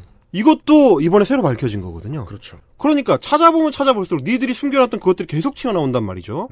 그러니까 결국은 우리가 이를 악물고 너무 보기 싫지만 이를 악물고 직시해야 되는 거. 그래서 끝내 우리가 반복을 하지 않아야 되는 그게 광주가 품고 있는 어떤 진실이다. 이런 생각을 하게 되고요. 네, 심지어 이게 지금 40년이 지났음에도 새롭게 나오는 것들이 있는 게 전두환이 그 당시에는 어 박정희가 했던 거짓말 같은 거짓말을 했다는 말이죠. 그 국가를 어떤 정도 수준의 판석 위에 올려놓으면 상황이 안정이 되면 물러나겠다. 어, 그 권력 찬탈의 욕심이 없다. 그게 아니라는 게 지금 이번에 일본의 그 외교 문서를 통해서 밝혀졌습니다. 어, 마치 그 박정희의 그 국가재건 최고회의 같은 것을 지가 의장으로 돼서 만들어 놓은 게 있었다는 게 이번에 밝혀졌단 그렇죠. 말이에요. 네. 그 훈타라고 하죠. 스페인어입니까? 포르투갈어입니까? 예. 그 흔히 이제 어, 쿠데타를 하고 나면 들어오는 집권을 이양받는 군사 조직. 그렇죠. 예. 그걸 전두환도 당연히 그때부터 운영했다는 게 지금 밝혀졌단 말이에요. 아직 안 밝혀진 것도 있고요. 네. 네. 그래서 그걸 다 밝혀내야 음. 다시는 그런 일이 이제 대한민국에서 벌어지지 않을 수 있도록 우리가 철저한 통제 장치를 만들 수 있다는 거를 생각을 해야 되고 네. 원래 이제 진실이라는 게 직시하기에는 아프고 힘들고 어렵고 어떤 지루한 과정 안에 있습니다. 이제 뭐 흔히 얘기하는 예시로 어, 영국의 힐스버러 참사 관련된 이야기를 하게 되는데 네. 89년에 있었던 그 과다 인원 입장을 통해서 생겼던 그 압사 사고 그거를 밝혀내는 데에 있어서 진상 보고서가 최종적으로 나온 게 2012년이니까 89년 참사 이후에 23년이 걸렸습니다. 네. 그래서 그 보고서를 통해서 그 당시에 관공서의 대처 미흡 그리고 경찰과 정부와 언론들이 팬들에게 축구 팬들에게 책임을 뒤집어 씌우려고 했었던 그 책임 회피의 양상들, 음. 은폐 축소를 하려고 했었던 것들이 이제 드러났거든요. 네. 이 사례를 우리가 주로는 세월호 참사와 관련해서 이야기를 많이 하고 네. 그 밝혀내는 과정을 힐스버로 참사와 비교를 많이 하는데 저는 지금 어, 국가폭력에 시달렸던 우리의 현대사 근현대사 전반에 걸쳐서 이 어떤 진실 추적 과정을 적용해야 된다고 생각을 합니다. 우리는 영국의 뭐 23년이 아니고 그보다 더 긴 시간이 걸리더라도 그럼요. 바로 잡아야 한다고 생각을 하고요. 저희 나왔던 출연진 분들이 몇 번 말씀하셨던 게 일본 네. 같은 경우에는 특히 환경 문제로 송사가 걸리고 그러면 20년, 30년이 가고 네. 재판 자체가 20년, 30년으로 오래 걸린다. 네. 오음진리고 사건도 그랬고요. 그렇죠. 그 관점에서 보면 자랑 은 아니지만 우리나라는 좀 빠른 편이기도 하고요. 그렇죠. 예, 빨라서 서툰 면도 있겠고 음. 그렇게 치면 사실 이 광주나 세월호나 앞으로 몇 년이 더 남았죠. 네. 그 광주 얘기를 5월에 하면서 꼭 그 얘기를 한번 해보고 싶었는데요. 기왕 이제 그 동영상들을 타격하는 거 말고 한 가지를 좀 덧붙이자면 제가 이제 오랫동안 같이 작업을 했던 그 정치학과 교수분이 방송 작업을 같이 했던 분인데 보편적으로는 그분이 이제 보수로 분류가 되는 분이고 80년대에 이제 대학을 다니셨는데 음. 보수로 분류되는 사람이지만 술자리에서는 늘 그 얘기를 했습니다. 우리 세대는 모두가 광주의 자식들이다. 그죠. 어, 김무성 전 대표도 이제 엊그저께 이제 한국일보 인터뷰를 한 거 보니까 80년 광주 소식을 듣고 나서 이제 정치에 뛰어들게 됐다. 이런 발언들을 했었는데. 상도동계니까요. 그럼요. 네. 결국에는 광주가 어떤 의미인가를 보수 안에서도, 우익 안에서도, 어, 어떻게 받아들이는가를 고민을 해야 되는 시점인 것 같고. 네. 젊은 우익을 자처하는 사람들이 오히려 예전 우익들, 나이든 우익들만도 못한 네. 어, 기초적 인식을 갖고 있다. 이게 저는 좀 어, 걱정스럽다. 위험할 수도 있겠다라는 생각을 하게 되고요. 광주 항쟁의 정신이라는 게 전에도 말씀드렸지만 이제 시민의 저항권 발동과 관련된 거고 그거는 곧 헌법에 명시되어 있는 시민의 이제 권리이자 어쩌면 또 의무이기도 합니다. 네. 그래서 이제 대한민국 사회가 이제 광주 항쟁의 빚을 지고 있다라는 건데 바로 그렇기 때문에 그 저항 정신이 현현한 그 사례로서의 광주가 있었기 때문에 새로 제정될 헌법에는 반드시 뭐 5.18 정신을 넣겠다라고 하는 그런 시도가 있는 거고 네. 이런 어떤 광주에 대한 어, 시민적 합의, 사회적 합의를 깨뜨리고 싶다면 그런 욕망을 가지고 있다면 최소한의 이 근거나 문제 의식을 좀 갖고 와야 되지 않을까. 이런 식의 장난질 말고. 네. 그런 생각을 하게 됐습니다. 이게 이제 좀 그 한국 저 현대 정치사의 독특한 지점인데 그 90년대 초에 3당 합당을 할 때만 해도 어 호남의 유권자들은 에, 상도동계를 일컬어 너희 새끼들이 이제 광주 오지 마라 다시는 이렇게 얘기를 했었어요. 음. 그런데 어, 이 상도동계가 들어 민자당의 지분을 차지하면서 군부 정권의 하수인들을 정치인으로 만들어가는 과정에서 본인들이 배워왔던 것들과 DNA를 전파시킵니다. 그게 이제 한나라당으로 이어져요. 그렇죠. 그때까지만 해도 민주화 운동에 대해서 한마디 이상한 헛소리 붙일 수 없었어요. 그런데 이게 이제 이명박 정부 지나서 박근혜 정권으로 넘어오면서 박근혜는 본인이 박정희에 대한 제사로 정치를 했다고 생각할지 모르겠는데 실제로 제사떡을 잡아잡순 건 전도 아니에요. 그렇죠. 이 사람이 퍼뜨린 문화적 DNA는 군부 정권을 젊은이들로 하여금 호위하도록 만들게 됐어요. 그리고 이제 또 하나 뭐 전두환의 유산 중에 하나라고 할 수 있는 게 이제 광주 폄훼와 관련해 가지고 광주 항쟁 폄훼와 관련해 가지고 네. 기본적으로 깔려 있는 혐오 정서 음. 그것도 뭐 다른 표현이 없습니다. 호남 혐오 음. 정서와 만나게 되는데 지난 시간 지지난 시간에 계속 그 얘기했던 좌 음. 좌와 안정권 사단들이 네. 계속 자기네 영상에서 혹은 뭐 집회 현장에서 내세우는 게 우리가 전라도 출신이다. 음. 내가 광주 산다. 이제 이런 얘기를 굉장히 그 강조를 하면서 저런 짓을 계속 벌이는데 음. 그런 종자들의 어떤 출현이 제가 생각할 때는 소수자나 약자들 중에서 종종 나오는 내부 부역자들 네. 하고 굉장히 닮아 있습니다. 그러니까 뭐 예를 들면 흑인 노예 그렇죠. 저도 딱 이 캐릭터를 생각했어요. 그러니까요. 흑인 노예 역사에서 보면 마치 자기가 백인 농장주의 입장에 더 가까운 것처럼 생각하고 행동하는 그러면서 동족들을 오히려 더 후려치는 존재들. 뭐 영화 장고에 나오는 그 사무엘 잭슨의 그 집사장 스티븐이 있죠. 네. 그런 경우 그 집사장 스티븐이 흑인들을 채찍질하면서 혹은 후려 패면서 어 니그로라고 음. 이 저열한 것들이라고 이제 비하하는 그 양상을 보게 되는데 네. 이게 어떻게 보면 백인보다 더 흑인들 자신들의 동족인 흑인들 을 혐오하고 어 니그로들은 게을러 가지고 이렇게 그렇죠. 어 이런 식의 그 동족 비하를 하는 행동이 굉장히 유사하게 나타납니다. 이 스티븐 십장이 이제 그 영화에서 죽기 전에 하는 왜냐하면은 이제 그 사무엘 엘 잭슨 선생이 이제 출연하는 영화에서 모든 그 팬들은 영화 팬들은 한 단어를 기다리거든요. 죽기 전에 그 단어를 해요. 그렇죠. 머더 땡땡을. 네. 아주 그 그동안 본 머더 땡땡 중에 일품입니다. 가장 찰지. 아, 착착 붙죠 아주. 네. 그런 어떤 양상을 우리가 그 고민하게 되면 뭐 일제 강점기로 치면은 뭐 일본인보다 더 독하게 조선인들을 핍박했던 조선인 순사들이나 요즘 제가 밀고 있는 표현으로 아종화된 나치다.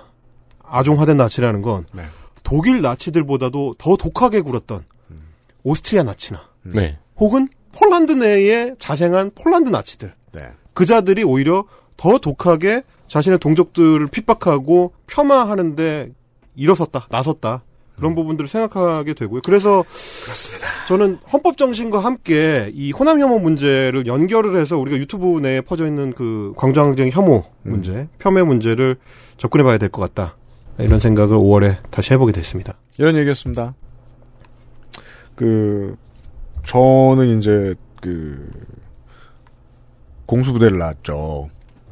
어 제가 뭐 그때 뭐 그 시사 뭐 그때 내가 제대하면 세상에 팟캐스트라는 게 생길 것이다. 나는 시사 지- 프로그램 진행을 하게 될 것이다. 어떻게 그렇게 생각해요? 모르죠. 뭐 산에 가서 타블렛을 들고 왔을지. 아니 스티브 잡스도 몰랐을 건데 뭐. 태블릿도 어떤 시절이고 그 뭐냐 그래서 이제 제대하면은 그냥 평범하게 일을 할 것인가 아니면 또 음악이나 하고 다닐 것인가 그 고민을 하고 있었죠. 네. 근데 그래도 괜히 궁금해서 저 상황실에 상황 서면 밤새 상황 서면 장교들은 쳐 자요. 그렇죠. 그리고 이제 그 부사관들이 깨 있습니다. 네. 이제 남은 떡볶이를 훑다가 이제 부사관들이 새벽이 되면 솔직한 얘기를 많이 해요. 그래서 이제 물어봅니다. 음, 그때 얘기도 물어보고 했었어요. 제가 있던 부대에 그 삼공수여단도 가까이 바로 옆에 붙어 있던 부대였기 때문에 투입됐죠. 네. 어, 예. 삼공수여단 출신의 그 원사분들이 계셨어요. 음. 원사하면 제가 군대 에 있을 때 원사면 그때 하사였다는 얘기거든요. 음. 그 물어봐요. 그러면은 뭐 당연하다는 듯이 그렇게 답해요. 그 안 쏘면 내가 죽을 것 같아 쏴야 됐다. 네. 라는 얘기를 해요. 저는 그 여러 명의 원사들에게 그 얘기를 들었어요. 실제로 군 생활 2년 동안 같이 했던 양반들이고 누군지 다 아는데 어, 이 사람들이 원사 달고 명예롭게 제대할 때까지 군 생활 다 했습니다. 무슨 진실이 밝혀져? 밝혀졌긴. 여기서 진실이 밝혀졌다는 단어를 정의를 정확히 하고 싶은데요. 책임자 처벌입니다. 그렇습니다. 예. 그 중에 하나로 책임자 처벌이 있습니다. 네. 아주 아주 많은 책임자들은 그대로 살고 있습니다. 그리고 그들이 무엇을 책임져야 할지도 법원이 아직 결정해주지 않은 것들이 너무 많습니다. 네. 음, 영원히 그리고 그러지 않았으면 좋겠다. 아무도 책임질 문제가 아니다. 혹은 시민들이 책임질 문제라고 계속 얘기하고 있는 공부를 매우 못하는. 공부할 생각이 애초에 없는. 네. 약을 잘 타는. 이런 유튜버들에 대해서 어, 5월 한 달 동안 얘기를 해봤습니다. 헬마우스 코너였습니다. 수고 많으셨어요. 감사합니다. XSFM입니다. 딸기예요?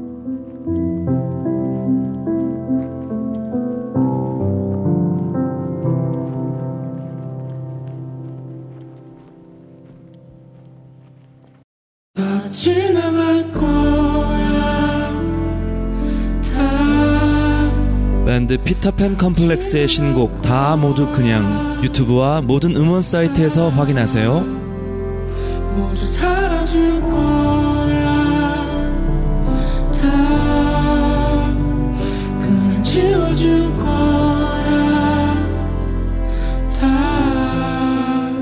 지금까지 피터팬 컴플렉스의 신곡 다 모두 그냥이었습니다. 유튜브와 모든 음원 사이트에서 확인하세요. 온라인에서만 모든 것을 해결할 수도 있습니다. 컴스테이션 이달의 PC 마음에 드는 사양이 나왔다면 바로 액세스몰에서 결제하세요. 주식회사 컴스테이션 모발에 힘이 없고 너무 얇아요. 빅그린이죠. 스트레스성 탈모라는데 어쩌죠? 빅그린이에요. 윤기 나고 풍성한 머릿결 저도 만들고 싶어요. 네, 빅그린이라니까요. 아무거나 쓸 순 없잖아요. 13년간 이어온 빅그린의 노하우 투쓰리에서 헤어로스까지 Big Green 건강한 변화의 시작, 빅그린 헤어로스 샴푸. 아스트랄 뉴스 기록실 뉴스 아카이브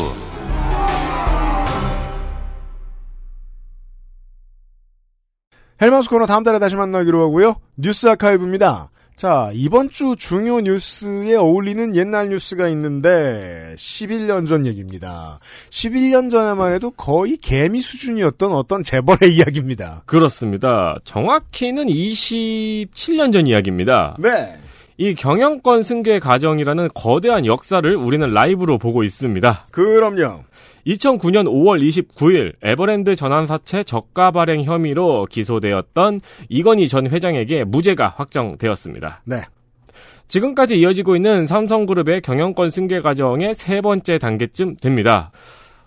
그 보면은 지금의 이재용 부회장은 일생에 걸쳐서 경영권 승계를 받고 있는 중이에요.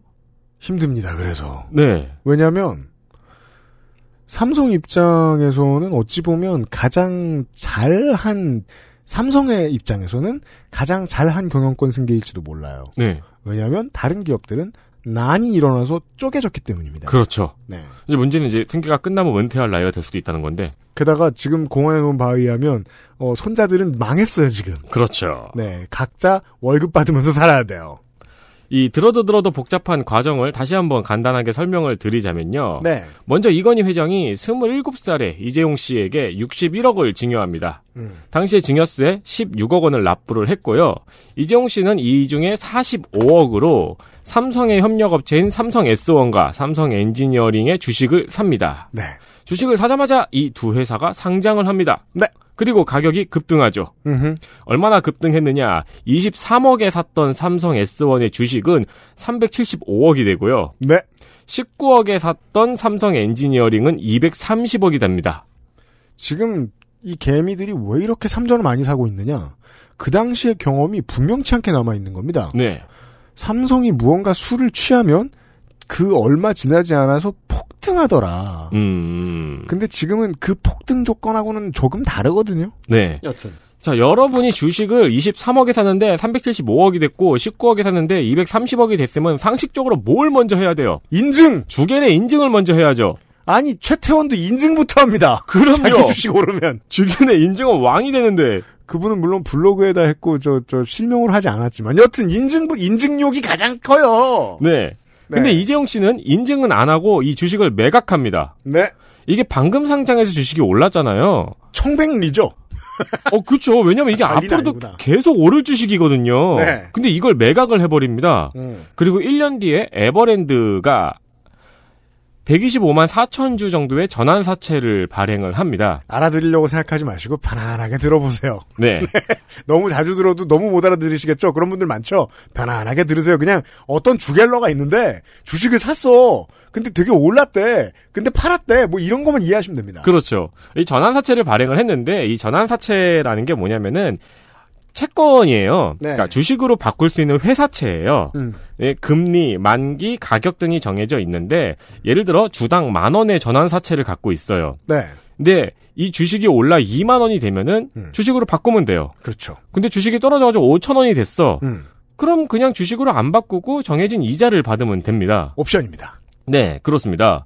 근데 비상장 회사가 이런 전환 사채를 발행을 하면은 이거는 기존 주주들에게 살 수 있는 권리가 있거든요. 그렇죠. 자, 에버랜드가 이 전환 사채를 발행을 한 겁니다. 음. 당시 에버랜드가 발행한 전환 사채인 125만 4천 주는 무려 자사 지분의 63% 정도입니다. 회사 전체입니다, 거의. 그렇습니다. 당연히 경영권이죠. 음. 당시 에버랜드의 주식은 주당 8만 원이 넘었어요. 음흠. 근데 이 에버랜드는 이 전환 사채를 7,700원에 발행을 합니다. 싸요. 10분의 1도 안 돼요. 죽겠다는, 그니까, 그, 자살 특공대죠. 그, 경영권을 공중에 던진 거죠. 그렇죠. 아무나 가죠. 네, 점프볼. 네. 그러면 이걸 살 수 있는 권리가 있는 주주들은 당장 달려가서 이걸 사야죠. 네. 이걸 사겠다고 머리채 쥐어뜯고 그래야죠. 음. 근데 주주들은 이걸 모두 포기합니다. 음흠. 그래서 이게 이건희 회장의 자녀들에게 배당이 되는 거죠. 네.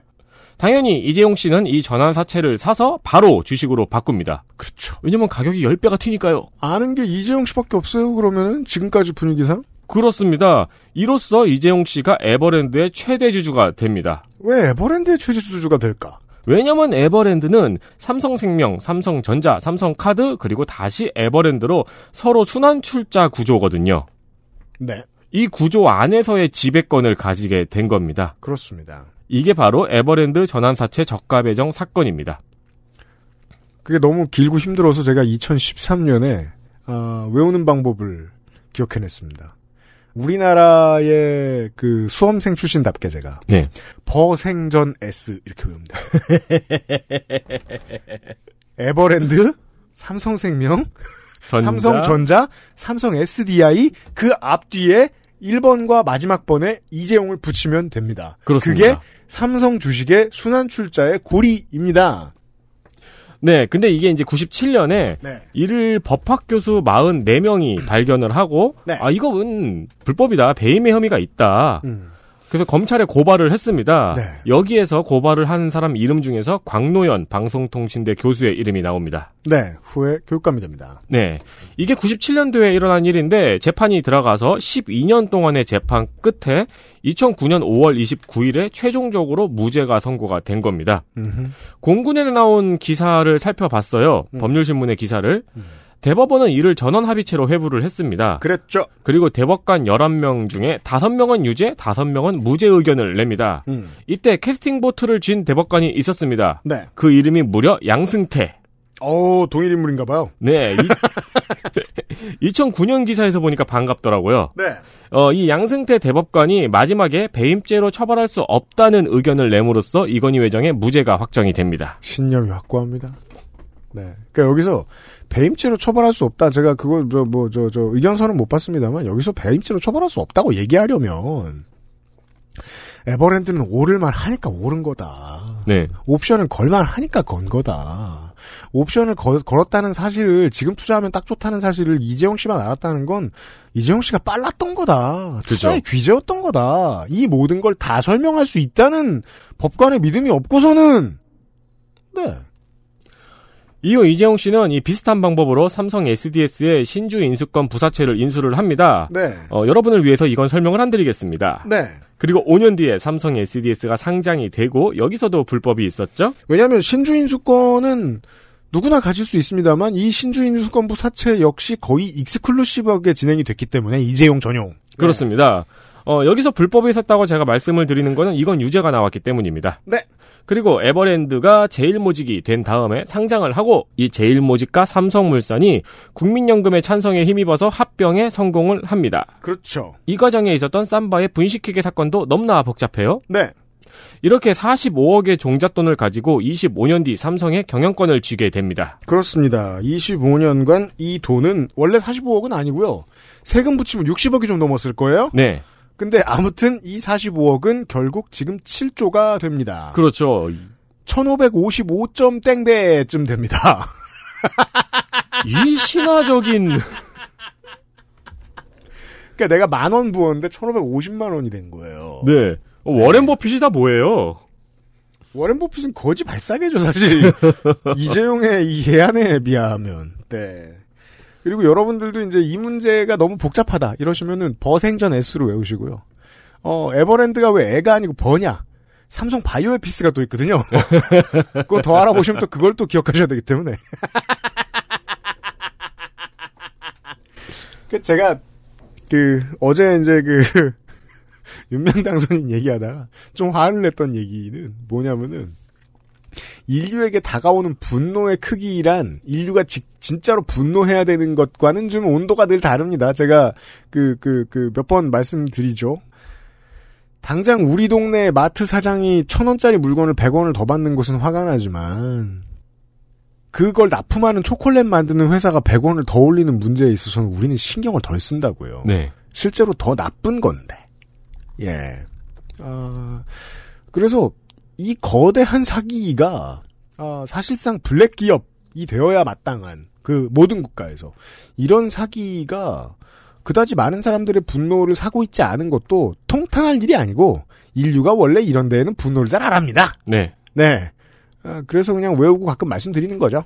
네. 관련해서 저는 인상 깊었던 사건이 음. 스티브 잡스가 이제 사망했을 때 네. 그리고 나서 아니지 스티브 잡스가 사망하기 전이지. 음. 그 팀 쿡이 애플의 새 CEO가 되었을 때 네. 누군가가 했던 말이 기억에 강력하게 남아 있어요. 뭔데요? 애가 없나 봐. 그게 뭐예요? 당연히 왜 자녀가 경영권을 상속하는 거에 우리가 익숙해져 있냐 이거죠. 아, 그거. 세상에. 아니, 20세기 초에 뭐 대기업들 같은 경우에는 한국과 마찬가지인 외국의 나라들도 많이 있었습니다. 네. 특히나 일본은 우리나라하고 여전히 아주 비슷하고. 근데 그 문화는 진작에 없어졌죠. 왜냐하면 주식 앞에 모두가 평등하기 때문입니다. 제일 중요한 특성이. 네. 주식 가지고 장난질 치면 2, 3세 경영은 무조건 막을 수 있거든요. 해외의 경우엔 그래요. 네. 근데 이제 어, 한국은 안 그렇다. 어, 현재 롯데, 현대, 삼성 다 이제 2, 3세 경영자죠. 네. 그게 이제 한국의 오래된 한국인들의 그 그게 좀 있는 것 같아요. 그 고정관념이 있는 것 같아요. 기업이란 인격체로서의 주인이 있다. 음. 라는 생각을 좀 많이 하는 것 같아요. 네. 그게 맞을 때도 있는데 모두가 그렇게 생각하는 건 좀 이상하거든요. 자, 두 번째 뉴스는 치, 이제 얼마야? 66년 전의 얘기입니다. 네, 1954년 5월 25일의 일입니다. 사진작가 로버트 카퍼가 베트남에서 지뢰를 밟아 사망합니다. 네. 그니까 그 사진 찍는 저널리스트의 이 수많은 후대의 롤모델입니다. 그렇죠. 네.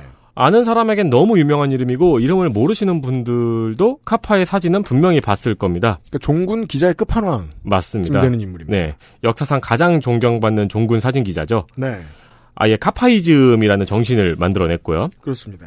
헝가리에서 태어난 유태인이었습니다. 그리고 로버트 카파는 본명이 아닙니다. 원래는 프리드먼 앤드레 에르뇌라는 본명이었는데요. 그렇군요. 이 이름으로 사진작가 활동을 하고 있었 는데 음. 어, 프랑스에서 독일계 유태인 사진 작가인 게르타 타로를 만나서 서로 연인이 됩니다. 네. 근데 이제 이름에서 헝가리계라는 티가 나니까요. 네. 헝가리계라는 이유로 사진값을 제대로 쳐주지를 않은 거죠. 음. 프리랜서 사진 작가니까. 네. 그래서 이 연인이었던 게르타 타로의 권유로 로버트 카파로 이름을 바꾸고 활동을 합니다. 그렇죠.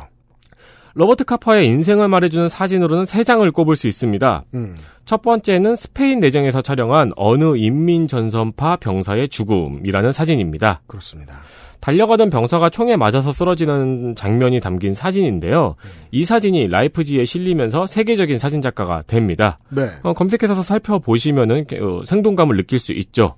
그리고 이 사진은 아직까지 조작 논란에 시달리고 있습니다. 그렇습니다. 그리고 이 스페인 내전에서 역시 취재를 하던 연인이었던 게르타 타로가 전차에 깔려 사망하고 맙니다. 네. 이때 카파는 대단히 상심을 했는데 이 때문인지는 몰라도 평생 독신으로 삽니다. 네. 무려 그 잉그리드 버그만이 결혼하자고 했는데도 이를 거절합니다. 사실 뭐 나이 들고 경력이 쌓이면 이 성격이 잘 맞아도 별로 결혼하고 싶지 않다고 저는 얘기를 들었어요. 은비한테 결혼은 이제 하- 살면 살수록 하기 싫은 네. 거라고. 네. 아니 뭐 결혼은 안, 안 했는데 여성 편력은 대단했어요. 네. 특히 유부녀들하고. 네. 그리고 두 번째 사진은 노르망디 상륙작전에서 찍은 사진인데요. 음. 무려 오마 해변에 같이 상륙해서 사진을 찍었습니다. 오마하 해변의 전투 장면 같은 거를 우리가 이제 미디어를 통해서 가장 어, 피부에 와닿게 봤던 것은 아마도 이 라이언 일병 구하기의 상륙 작전 그렇죠. 같은 장면들을 상상하면 좋을 것 같아요. 네, 바로 그 라이언 일병구역의 상륙 작전이 오마 해변의 장면인데요. 네. 그 장면을 찍는데 도움이 된 게 바로 이 로버트 카파의 사진입니다. 그렇군요. 이 오마 해변은 연합금 전사자만 3천 명이에요. 그러니까 그냥 걷다 죽었단 얘기예요. 네, 나도 맞아요. 모르게. 네. 그 노르망디 상륙작전에서 가장 지옥이었던 현장이 오마 해변입니다. 음. 그 무려 종군 사진 기자가 여기 같이 상륙을 해가지고 사진을 찍은 거예요. 게다가 그 시절엔 줌이 힘들죠. 줌은커녕 AF도 아니어가지고 초점도 내가 잡아야 되죠. 그냥 그 당시의 사진은 보면은 어디서 찍었는지를 절대로 모를 수가 없다는 겁니다. 그렇습니다. 그 여기서 106장의 사진을 찍었거든요. 근데 상상을 해보세요. 우리 병사를 찍는 거잖아요. 네. 뒤에서 총알이 날라오는데 등지고 사진을 계속 찍고 있는 거예요. 맞습니다.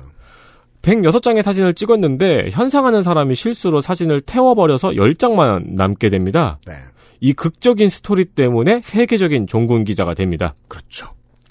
그 유명한 말 중에서 로버트 카파의 사진에서는 화약 냄새가 난다는 말이 있어요. 네.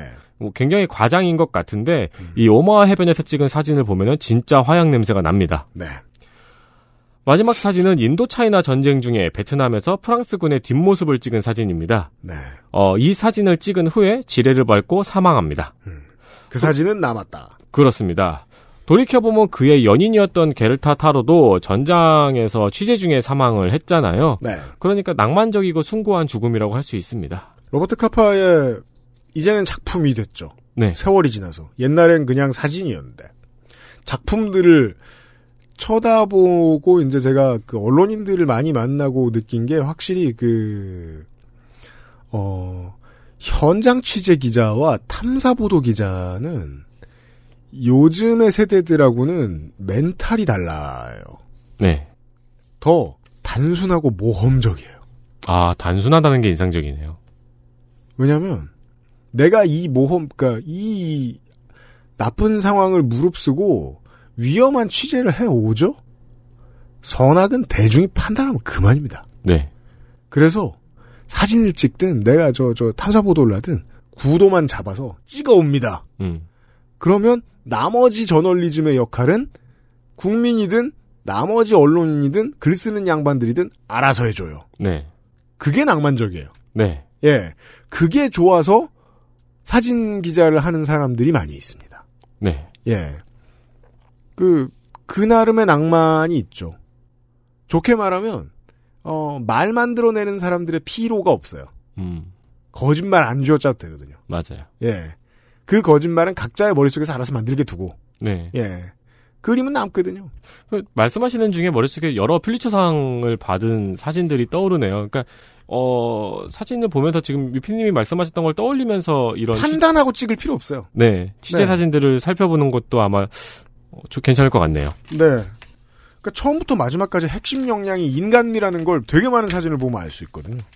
이 저, 저희처럼 말하는 놈들은 꼭 그렇지만은 않거든요. 뉴스 아카이브였습니다. 감사합니다. 이번 주에 알기 싫다. 여기까지 하겠습니다.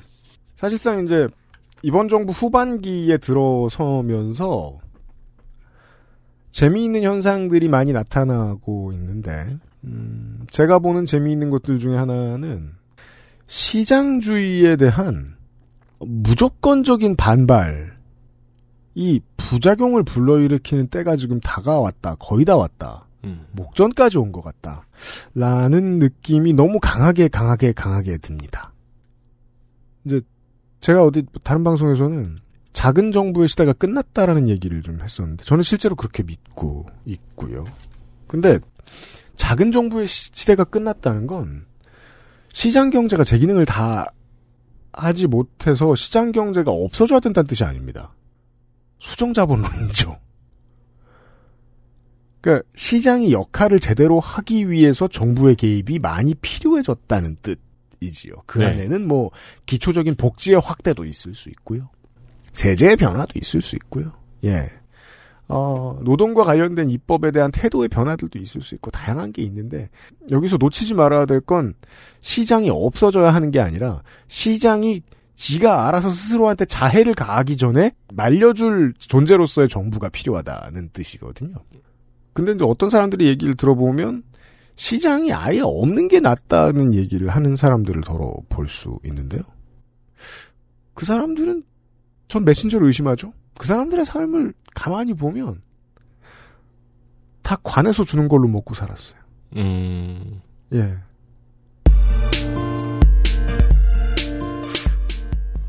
영영 우리의 예술이 콜호츠에서 만들어질 수 있을까? 이런 질문을 던진 이번 주였습니다. 네. 네. 영원히 아무도 관심 없을 것이기 때문에 처리돼도 몰래 돼서 우리가 모를 것이고 처리 안 되면 또 안 될 것입니다. 아마 처리되는 과정에서 제가 보기에는 지금 선생님하는 말을 들으니까 정말로 어려운 일이잖아요. 네. 처리되는 과정에서 한번 대규모의 반발이 있을 거고 그때 우리가 알게 될 것 같아요. 네. 그때 우리가 존경했던 막 민예총 어르신 막 이런 분들의 반대 성명을 접하게 될 때도 오겠죠. 네. 예. 미래를 예측하면서 이번 주에 그 안실 문을 닫습니다. 다음 주에 다시 만나뵙겠습니다. 유승균 PD랑 윤세민 에디터였어요. 안녕히 계세요. 안녕히 계세요. XSFM입니다. I D W K